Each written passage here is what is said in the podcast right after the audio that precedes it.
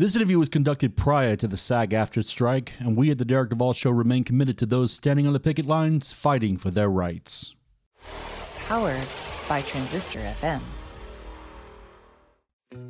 Welcome to Friends, Foes, and Neither.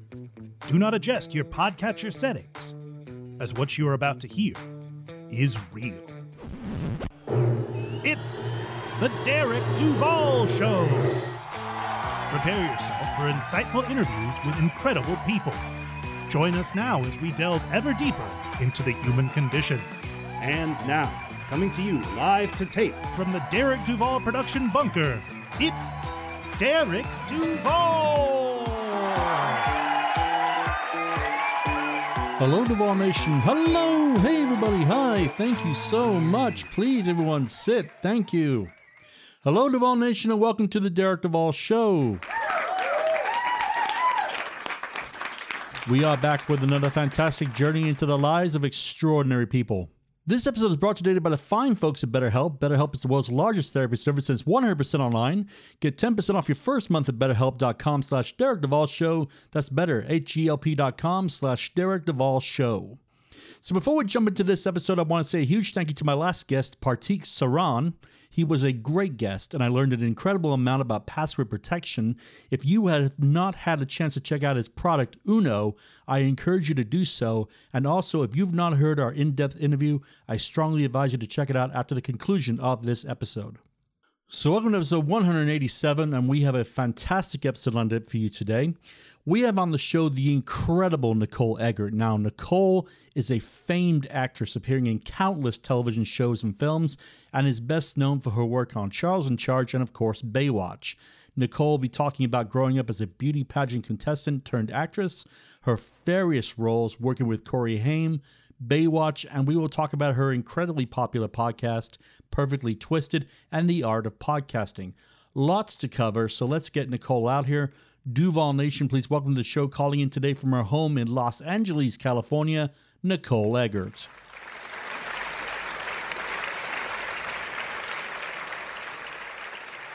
Nicole, good evening. Welcome to the Derek Duvall Show. How is the weather out by you today? Well, it's finally beautiful. I mean, it's very strange to say for a Southern Californian, but it has been the longest winter ever. And we finally have some sunshine and some breeze, and the weather is perfect today. Today, Nice. I can only speak for today because it will change tomorrow, but today is gorgeous. Where are you calling in from? I'm in uh, Los Angeles, California. Oh, nice. You know, it's funny. I've had other guests from there from from LA and from Southern California, and they're all been telling me about this horrendous spring and winter you guys have had. It's just basically one long wet season, I think. Yeah, and you know, we're not used to it. And listen, we're big crybabies, but we live here for a reason, right? And we are accustomed to it. And I kid you not, it affects the mood. It affects people's mood when you're not used to it and you're not used to gray weather day after day after day. Like everybody's like depressed, everybody's like in their pajamas. It it really affects the whole city. It's it's interesting to watch actually. You know, it's amazing. I lived in San Diego for five years, and I remember raining down there maybe ten times in five years. So I understand. Yes. So for us to have had this much rain, global warming is real, people. Very, true. So, with the pandemic now coming to an end, how was it for you to navigate the COVID nineteen world? Well, I'll be honest, there were so many stages of it. So at first, I didn't really take it that seriously. You know, media is so much propaganda and hype and fear. And then one day, I was at home and I'm busy working. And then I said, I think this could, there is something to this. Like when they started saying the kids are going to be sent home from school for four weeks, I suddenly had to take that very seriously because that meant, you know, having my child home every day, all day. And what does this mean? So I went, I ran and I said, I'm going to go stock up at the market. And I walk into the, the grocery store and it's empty, like empty shelves. Everything's gone. And I literally, kid you not, broke down in tears. I just started crying out of like the visual of it all because I never in my lifetime would I have imagined And I was like, okay, get it together, get it together. What can you survive on that they have here? And I ran around to a few different stores. So I bought as much like fruit as I could find. I really all I could find was bagged oranges. I bought canned food for the first time in my life. I've never bought canned food. And you know, just there was a panic of I'm a single mom. I'm 100% of a single mom. There's no dad in the picture. So it was like, oh my gosh, this is on me. This is on me to protect her and I. My eldest, uh, she's living in New York. So she's on the other side of the country. So that's a whole other panic, but she's taking care of herself. And it just was at first ridiculous, you know, panic getting dressed outside. you know, I'd run to the market I'd get undressed outside and then come in the house to then saying, okay, let's go outside and let's like enjoy the nature. There was no aircrafts. You know, we live very close to airports. So the sky was gorgeous. There was beauty. There was a lot of beauty in it, if that makes any sense. There was a lot of lot less noise less pollution. It was a beautiful, it was beautifully visually. And I just took the time to slow down. I took the time to slow down, get healthy. I immediately got really strict with my diet and my exercise and just started looking at things a little bit more seriously. You know, uh, believe it or not, I've been doing this show now for three years, and I think that might be my favorite question I ask. And the reason being is the various stories people telling stories of that time of their lives. It was almost like a like an almost like a renaissance period for human history. People picked up an instrument for the first time. They wrote a book. They directed that movie they always wanted to direct. You know, I mean, like you said, you you got healthy. You know, I mean, that it's it's incredible. That's the the stories that come out of that period it really, you know, after all said and done, it really was life changing. And people can make fun and it sounds a little cliche and all of that, but the world really did slow down and stop for a minute and it made you reevaluate. And it was weird because once life started picking back up again, I was like, but what was I doing every day, all day? Because suddenly I'm just happy you know, I'm happy just like taking care of the house and the kids and like living. And it was like to get back to life actually was harder than the adjustment of slowing down, which I find interesting. And, you know, only, and, and I think it's America for the most part is that we just overdo everything. Everything's too much over the top, constantly going. You have to be busy all day. And it's just like, I hope people realize like it's enough, enough. Mm-hmm. Yeah, definitely a lot of perspective gained in this in this event. So every journey has a beginning. Where were you born, and what was it like to grow up there? I was born right here in Los Angeles. Both of my parents had moved here. My mother was from London, England. My father was from Stuttgart, East Germany. He had made his way to Australia and then made his way to America. And ironically, they met in Hollywood. literally at some through friends at some club, some nightclub, something like that. She got prego. I was born in Glendale and she was living in Glendale. He was living in Hollywood. And then they built a home in Huntington Beach, California, which is about 45 minutes south of LA. And um, I grew up between there and Los Angeles with these European parents. How important were those beauty pageants when you were young? Well, for me, it was a nightmare. You know, for me, it was like I was the kid climbing the tree. I was at every event of those beauty pageants, just eyeing the pool. And my mom would say, Get out of the pool. You have to have a dress on, you know. And it was not my passion. It was not what I wanted to be doing. But my mom saw something like for her, you know, she grew up, they grew up during World War II. Mm. Let's put that into perspective. They they both were older. They grew up in World War II, moved to America, had this child that looks like a product of her environment. I look like a Southern California girl. and my mom was like, here, here's a life. You know, this is the way you go. This is what you do. And so it was sort of her doing. I just went with the flow. Mm. Whatever. Wearing a pretty dress. Do I get to go back in the pool? Hmm. that was those were my questions. Fair enough. Now, the story reads that an agent spotted you and offered you a commercial. Is that correct? Yes. Did you always have an eye on being an actress? No. I mean, I was four years old. Mm. We're talking about a four year old. She put me in the pageants and I made, I won Miss Universe, which in those days they had a petite division for little girls. And it was a televised pageant.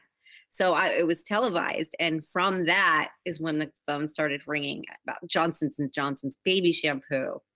You know, you name it, they started calling. And my mom was like, yes, yes, yes, and yes. And that's where it all began. Do you remember your very first paid acting role? I do. It was a Johnson's and Johnson's baby shampoo commercial, which um, you know, I'd used that product my whole life. Bath time was like, you know, the biggest thing in my life at four. So for me, it was exciting. It was fun. Then it was like Mattel. I did a lot of Mattel commercials, Barbie, you name it. And so those were it was really exciting because you got to see the new products that weren't out yet that they were promoting. So it was very exciting actually as a child how long were you doing commercials before you finally realized, you know, hey, I want to kind of do this, want to stick with it and keep going? I'm still I'm still wondering. I haven't got there yet. No, I I guess at about five six years old, I did a um, movie of the week where I played Cheryl Ladd and Robert Urich's daughter in a um, a movie of the week called When She Was Bad, and it was about child abuse, and it was a very big role for a little girl. And that's when I realized like I loved the process. I love the process of being on set. I love getting to know a crew. I love the way the production works. And that's sort of when I fell in love with the idea that there's more to it. Because commercials are like, you know, a day, two days, maybe three days. And this was something that went on for weeks. And, you know, you create this family, this bond. And, and that's sort of where I fell in love with it. What are your favorite memories working on Who's the Boss?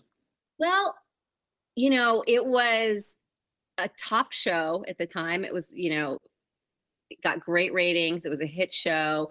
Alyssa Milano was like, you know, the coolest chick on TV.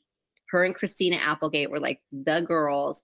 So it was an honor. And it was neat for me because I got to learn something new that four camera sitcom production is so different in front of a live audience. I hadn't done that before. So that was very new for me, which set me up for success later in life. And everybody was so great on that set, such great talent to learn from. They were a well oiled machine. Tony Danza is like one of the best of the best in the business. And like I have nothing but positive things to say about that and that it taught me so much. It it really taught me a whole other side of production and it's you know because a sitcom obviously is sitcom works very different than a filmed show. So it was this uh, whole learning experience. And when you're young you pick it up pretty quickly so it wasn't as nerve wracking you know you go into a room and they like tape off. They would have like the rooms were pieces of tape on the floor and you were supposed to know what this meant. You know like this is the kitchen. This is the kitchen island. You know it was like being on a construction site. So it was you know there was a lot of learning and they were all very patient and willing to teach so it was amazing. You know it's funny i've seen a few of those episodes in syndication in the last i'd say about the last couple of months actually the show holds up pretty well i bet i haven't yeah. i haven't watched it in a very long time but i would bet because those writers were a plus the mm-hmm. acting was a plus like yeah why not i wish they would have more tv back like that yeah i agree how did Summer Quinn on Baywatch come your way? So Summer Quinn was a character introduced to me when I was leaving Charles in Charge. Charles in Charge was ending. Our executive producer Al Burton was teaching or showing, should I say, the producers of Baywatch because they had just aired on ABC, I believe it was, and were canceled. And they wanted to do a syndication trial. And Charles in Charge was one of the first to be successful at a syndication run because it had been on a network and canceled. And Al Burton brought it back as a syndication syndicated show and had a lot of success. So they came to him and said, Can you show us the way? And he said, Well, let's do a spinoff, let's do a show. And it was going to be a Malibu High, sort of like a 90210 meets Baywatch. And he said, and Nicole will be uh, the lead. And they said, yeah, great, let's do it. And so we went over there, and there were a lot of us that from Charles in Charge that went to Baywatch. And, you know, they really, once they introduced this new cast and they came back in syndication, they didn't really like the idea of the spinoff anymore because they didn't want to change it. they, they had such success with the new formula that they were like, no, we want to leave it like this. Like, let's not change anything. And I was like, well, that's not part of the deal. that wasn't, you know, that wasn't the original deal. And so it was the it was the beginning and yet the demise all at once. And that's why I left so early because it just Mm. wasn't what we had agreed upon and it wasn't what was in my, you know, that that's not what I had envisioned. So Mm. I, I had to bow out gracefully, but And that was, you know, the next question is, you know, how much training do you go through to, in preparation for such a role like that? well, I was 19. I didn't I didn't. I Mhm. came straight back from um, Canada, um, where I had been shooting um, multiple movies with Corey Haim, and all I did was go get my hair done, like literally. And I was like, you know what? Cut it off because I knew Pamela had been cast, and I knew Pamela from Charles in Charge and loved her, but she had that long blonde hair, and I had the long blonde hair, and I was like, cut it off. I was supposed to be the young rookie lifeguard, anyways. Um, I wasn't supposed to have made it yet. So I was like, let's go for the more of the jock, more of the athletic look. Let's do that. And that's really all I did. And I got in big trouble for it. They, they did not like that idea whatsoever, but it was too late. I'd already done it. And, you know, like, listen, I was the only one that smoked cigarettes on the set. Like, it was, I was so out of place. There was no preparation. I had never worked out. I was like, what are you guys doing? So, you know, there wasn't a lot of prep. Was the Baywatch family pretty tight knit? Do you guys all still kind of stay in touch or? Yes, a hundred percent. You know, I'm producing a Baywatch documentary. We've been shooting for four years. So we've really all caught up again, like in real life, not just, you know, on social media. And it's been wonderful. It's been such a beautiful full circle experience. And I know it's hard for people to sort of wrap their heads around that this Baywatch documentary is going to be beautiful. It's not, it's not anything anybody's going to expect and it's really gonna it's i think it's really gonna touch people and i think people are really gonna appreciate like how real it is and get to know everybody on a real personal level and just fun just really fun That's amazing. I'm looking forward to that because I've, I've heard, I've heard through the grapevine that there was one coming out. So I'm kind of looking forward to that myself. So Yes. yeah. that's it Yeah. it's mine we're doing it because I, had been shopping a baywatch project for a couple years and really all the networks wanted to do something like reality based and i was like ah, it's not it. Not it. It's weird. Now all of a sudden it's us girls living in a house. I was like oh, no no no. On some beach somewhere. And a friend a good friend of mine matthew felker who is our director and executive producer on the, the documentary we were chatting about it one day casually and he's like and we were actually discussing documentaries because we're both huge fans and we were talking about what have you seen what have you watched and he said what about doing the baywatch project as a documentary? And i was like mind blown. Hmm. Yes that's it. Let's do it. Because then we have freedom right? It doesn't have to be like in this house on a network doesn't have to be manipulated. And so we set off and we got it we got it going and we got it done That's amazing. Yeah. What is there a anticipated release date? the sales reel is at all at all the streamers right now as we speak so the deals are you know in talks and it's it will definitely be streaming it's a four part series whoever gets it's going to be lucky I can't wait to see it. That's amazing. All right. So I had the great Cynthia Rothrock on my show. She told me some hilarious stories of working with Corey Haim on Fast Getaway. You worked with him on three films. What are some of your favorite memories working with him on those films? Oh, well, you know, Corey was always a good friend of mine. And um, I met him right when he moved to Los Angeles from Canada when he had shot Lucas. And we became close, fast friends. And Corey was just one of those like sparkly souls. You know, you can't really put a word to it or you can't put your finger on it, but just sort of always in a good mood, always lit up a room, always had this like free spirit about him that was just charming and amazing and admirable and you were just kind of in awe of it. Like how can you just be so carefree like that? So i guess that's really sort of what i take away from him is um because he also had a lot of demons obviously there's a lot of dark side to it all um that i also was part of and witnessed but it's it was his like little his his like bright shiny light that it- just not everybody has that you know, and I don't, I, I can't even put it into words. You had to feel it, you had to experience it. But he just, he uplifted people, he made everybody feel good, he lit up a room, he just had that charisma, all those cliche words, but he was all of that. Yeah. Right on. Okay, Duvall Nation, we're going to go ahead and take a small break right here, but we will be right back with the conclusion of this interview with Nicole Eggert. May I suggest you take this time to refresh that drink and take some super long deep breaths? You know that's right, Clouseau style. Out with the bad air, in with the good. Out with the bad air, in with the good. Please give your attention to a few friends of my show, and we will be right back. Enjoy listening to podcasts and ever wonder, can I make a podcast? But it seems so complicated, and good audio production can take time. What if there was a way to create an amazing podcast easily? Well, now there is. Introducing Podcasting Made Easy from Podtastic Audio. My production team will handle your entire audio production, allowing you to be the star of your show. This is Podcasting Made Easy. How easy? Well, so easy, you don't even have to press record. Now that's easy. Your listeners are waiting. Let's deliver. Sign up for a free strategy call today at podtasticaudio.com slash easy. Hello, Duvall Nation. Derek Duvall here. Mental health is not only a top priority in my life, but it should be in yours too. As a combat military veteran, I have seen what untreated mental health looks like, which is why I've been using a therapist for well over a decade. Seeing a trusted therapist has helped me reconcile life events and other important things I've been witness to since returning home from the service and has changed my life for the better in many ways. Which is why going forward, I am pleased to announce that BetterHelp will be sponsoring The Derek Duvall Show. BetterHelp is the world's first therapy service and it's 100% online.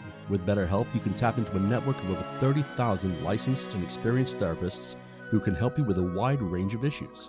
To get started, you just answer a few questions about your needs and preferences in therapy. That way, BetterHelp can match you with the right therapist from their network. Then you can talk to your therapist however you feel comfortable, whether it's via text, chat, phone, or video call.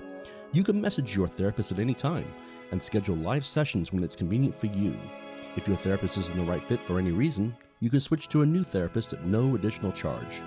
With BetterHelp, you get the same professionalism and quality you can expect from in office therapy, but with a therapist who is custom picked for you, more scheduling flexibility, and at a more affordable price. Get 10% off your first month at betterhelp.com slash Derek Duvall Show. That's betterhelp.com slash Derek Duvall Show. Hey, it's Michelle Fabre, and you're listening to The Derek Duvall Show. You can hear my brand new single, I'm All That I Need, on all streaming platforms right now.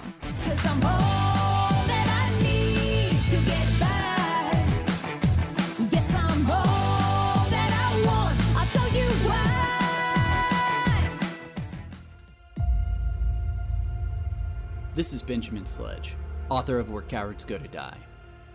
In my award winning memoir, you'll discover the raw humanity, intricate complexity, and brutal barbarity of those who served in the Iraq and Afghan wars, and the psychological toll it took on modern veterans. You can purchase Where Cowards Go to Die on Amazon, Barnes & Noble, or anywhere major books are sold. Look for me on Facebook, Instagram, and Twitter at Benjamin C. Sledge. Teachers, do you ever have these feelings or have been told these things? Do you want Kleenex for your classroom? Maybe you should think about buying your own with your own money. You get the summer off, you can have a second job. Do you really need a pay raise? Oh, do you need to use the restroom? Maybe you can do that in the three minutes while students are changing classes. Boy, sure hope your room doesn't descend into Lord of the Flies in that time. Oh, things are going pretty good for one. Surprise! Budget cuts. Well, you're in luck because we've got a book just for you. Hi, everyone. It's Katie Kinder, educator, speaker, and author of Untold Teaching Truths. I invite you to purchase my book and join this journey as we talk about the wild world of public education.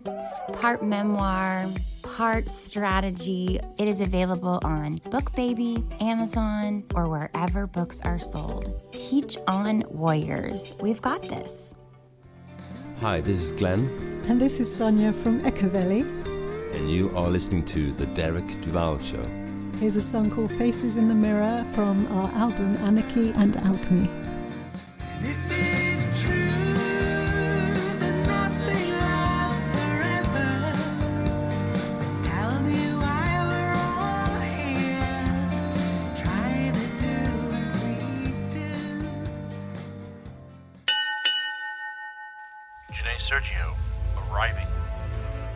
Everyone. This is Janae Sergio, life coach, combat veteran, and best selling author. I invite you to purchase my new book, Perfectly Flawed A Veteran's Journey from Homeless to Hero. In these pages, you will learn about the lowest struggles of my life to the absolute triumphs that have made me the strong woman I am today. Follow along as I talk about homelessness, my naval role in Operation Enduring Freedom, navigating insurmountable odds, and how I dealt with and overcame them.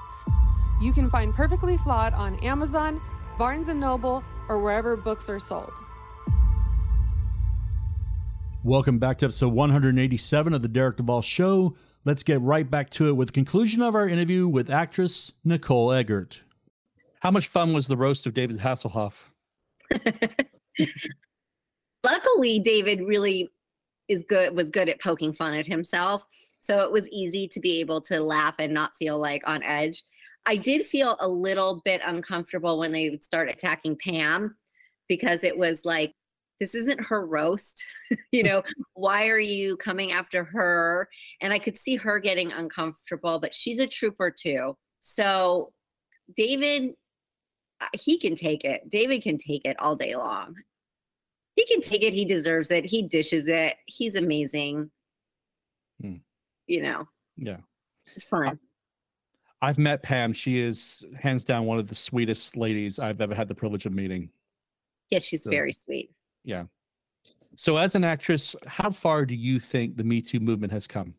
Well, I think it's come a long way. And I think that it's so important. And people, I'm happy it's not forefront anymore. I'm happy that it's at a place where it's an understanding now, right? Like, so we don't have to scream Me Too. We don't have to stand up and keep screaming unless something you know specific happens there's an understanding now that it's no longer acceptable and and not just with me too you know across the board of just human rights i think there's an understanding and you're on one side or you're on the other side of history and you know you choose that side and and honestly there's a right side and there's a wrong side and i'm not usually one to say something like that but there is and it was well overdue and i'm happy that it has happened in my children's lifetime.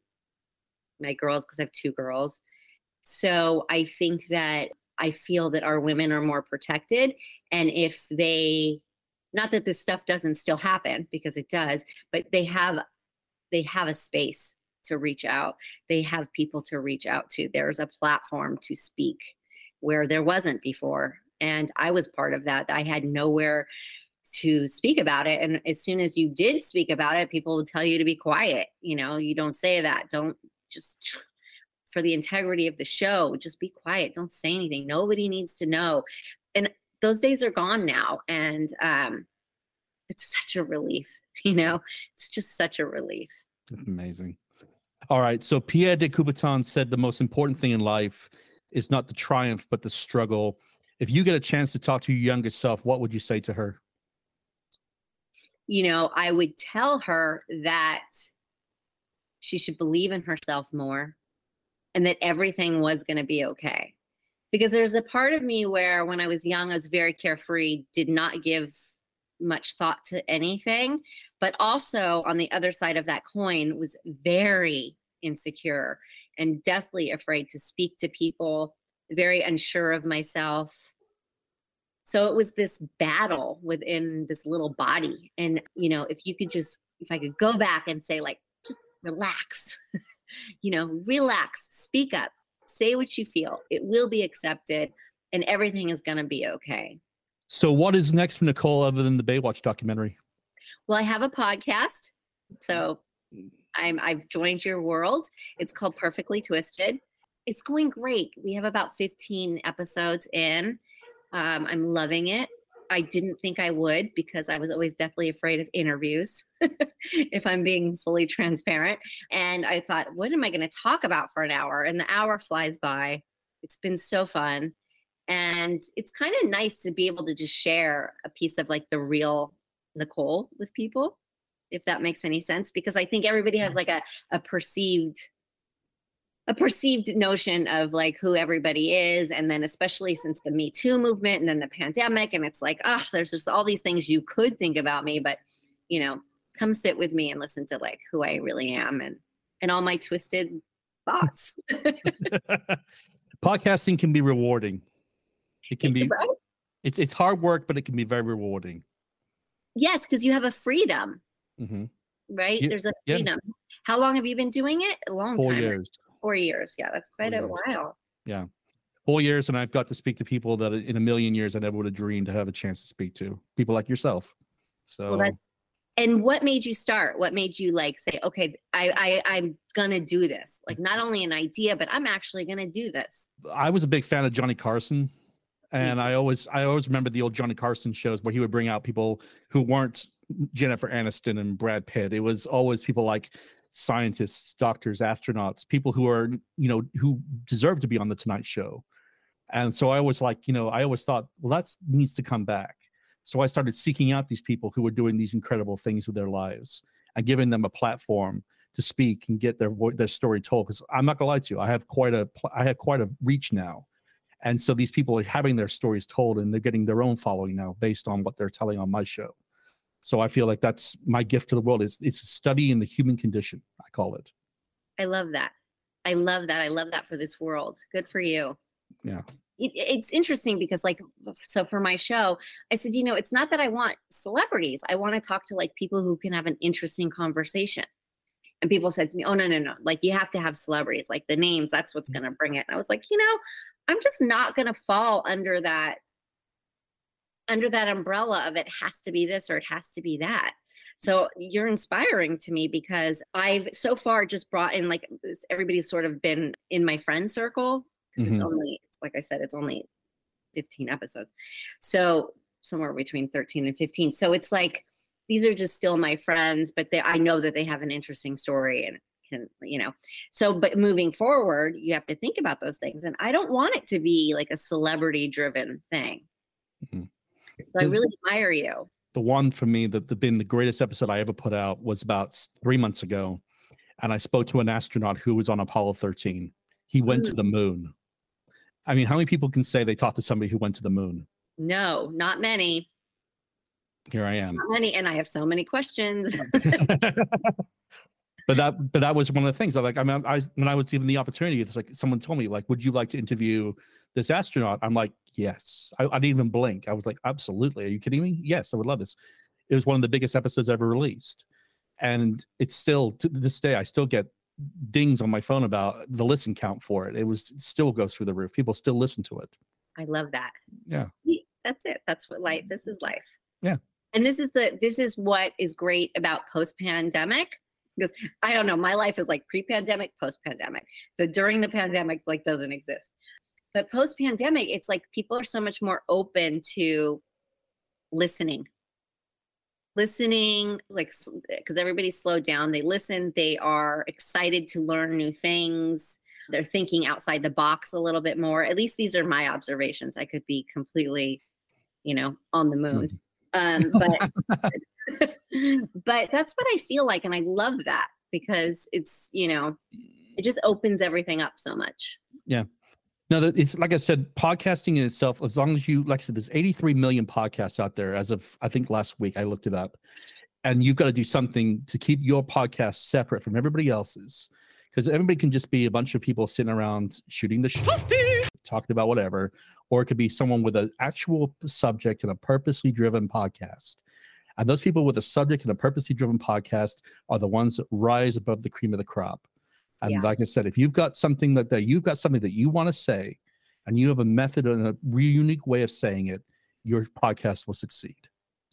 do you feel like it needs to be like always on the same because like what scares me is talking about like being what do you call it like maybe categorized is like you just talk about one thing all the time and get different perspectives on one topic i would get really bored really quick like doing it.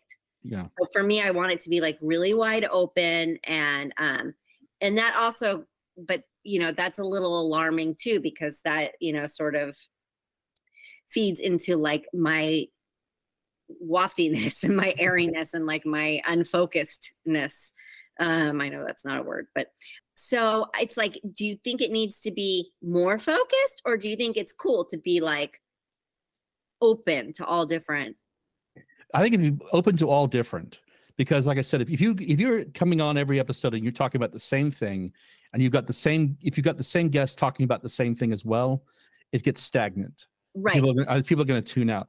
If you come on with a different guest, or you got at least if you got the same guest but you have a different topic, it keeps it interesting, keeps it fresh, keeps it people coming back for more.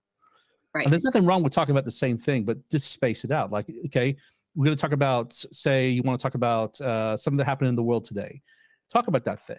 And you want to talk about it again? Wait a few episodes, then talk about it again.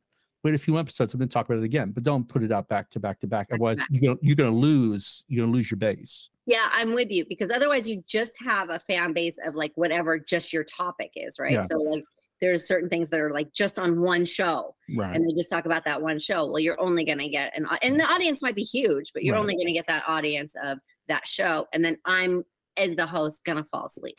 Well, I mean, like I said, I mean, you yourself, I mean, you, I mean, you are technically a celebrity. You already have an established fan base. People are going to listen to your your product regardless. But you, but what I'm talking more lines of drawing people in, new listeners who people don't know you, people who are going to discover your podcast. Those are the people you got to really, really, Really- go after. Yeah. So Good advice. Thank you. you're welcome. Yeah. All right. So as we enter the final phase of the interview, I always like to ask one fun question. What do you like to do for fun? How do you like to relax? Ha. Okay. Well, let me let me preface by saying I'm a single mom, 100% single mom, two kids. I do everything. I mean, I do it all. I work all day. I take care of the kids. I cook, I clean. I don't have a staff. I'm super hands-on. So for me for fun is literally quiet time with the TV. Like leave me alone or driving with the radio particularly loud um, and really kind of like beach days or hiking, like being in nature, quiet, good weather, fresh air, that sort of thing. Like really kind of being in nature and, and looking at like what's real, Hmm. you know, putting everything back into perspective. But the beach is my happy, happy, happiest place. And and then next is the mountains. I mean, I hike all around here in Southern California weekly. I'm real I'm really quite simple. You Runyon Canyon? I do, but it's a little bit. Runyon Canyon is very crowded. It's very crowded. I like a more peaceful, sort of quiet. I like it when you see coyotes and you can hear, you know, the eagle's wings. Um, and we've got a lot of that around here. So um, I try to kind of escape to those places. And, anyways, Runyon Canyon and Fryman Canyon, you've got paparazzi. so Ah, you better be like, you know, on guard that you're not pulling your shorts out of your bum. you know, and, and there's that. which happens while you're hiking. I believe you. I believe you. I believe you. So, you know, yeah, I like the quiet. What kind of shows you into right now? I watch a lot of junky reality. It's like my escapism. And what else? I really love, well, I love TLC. I love Bravo. I kind of do that because I fall asleep right away. As soon as I put the TV on, like I'm out. So there's not a lot, like if I'm being completely honest, there's not a lot of, but I love Yellowstone. I'm not going to lie. That has got me hooked and I can't wait. Handmaid's Tale, like I, I, that could just be like an ongoing series that I could watch for the rest of my life. There's just not a lot of scripted that I get into because I just sit there and uh, there's so many other things I need to be doing. Mm-hmm. So certain shows, I really appreciate the cinematography, the writing, the acting, all that, like Yellowstone, Handmaid's Tale. But otherwise, I really kind of just turn it on to feel sane and listen to other crazy people that are crazier than I am, and um, and I get to fall asleep knowing I'm not that crazy. Fair enough. All right. What would be the best way for my listeners to follow your adventures online? Well, you can find me at Nicole Eggert across all platforms. I also have Perfectly Twisted podcasts on all platforms. Yesterday, I literally just signed up on TikTok. I know I'm late to the game, but it, I needed to do it. So it's it's me, Nicole Eggert, or I'm Nicole Eggert. Oh, geez, see, I don't even know my own new handle. um, like I, I'm not even sure, but really, it's Nicole Eggert across all platforms. Luckily, I was able to get my name, and usually they're verified, except for Twitter, where that guy took it all away, right? Yeah. So uh, I'm the unverified Nicole Eggert on Twitter. Fair enough. All right, Nicole, I end my interviews with my favorite question. Okay. And, and the question is this If the entire planet was listening to this broadcast, what would be the one thing you would like to say to the people of Earth? Take better care of it.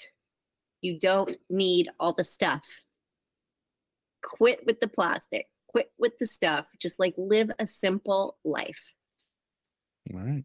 Love your Mother Earth, right? I mean, am. I alone in this? Like, No, not at all. this.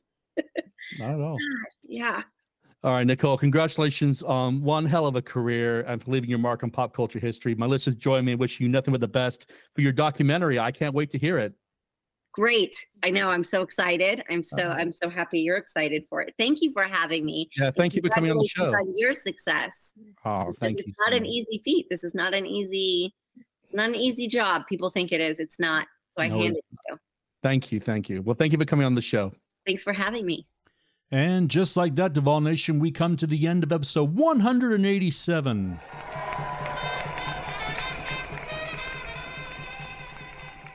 I want to thank Nicole for being such a great guest and for coming on the show.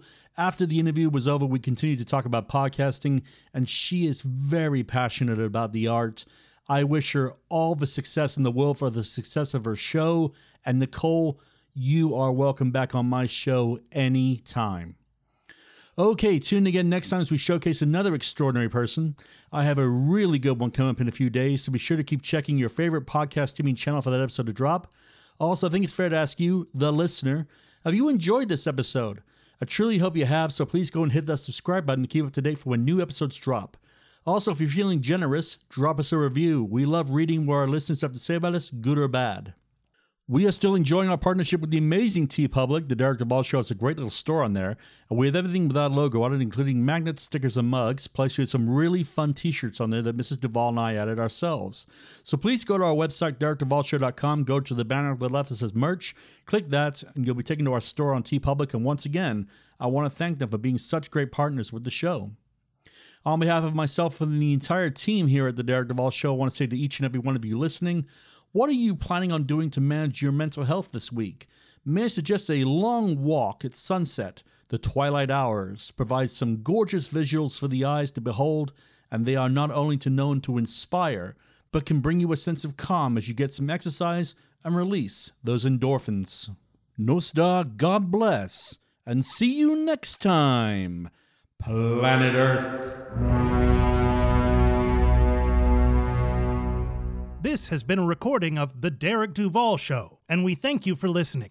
Please go to our website, derekduvallshow.com, for links to merchandise and to explore past episodes. Please find us on social media on Facebook, Twitter, and Instagram at Derek Duvall Show.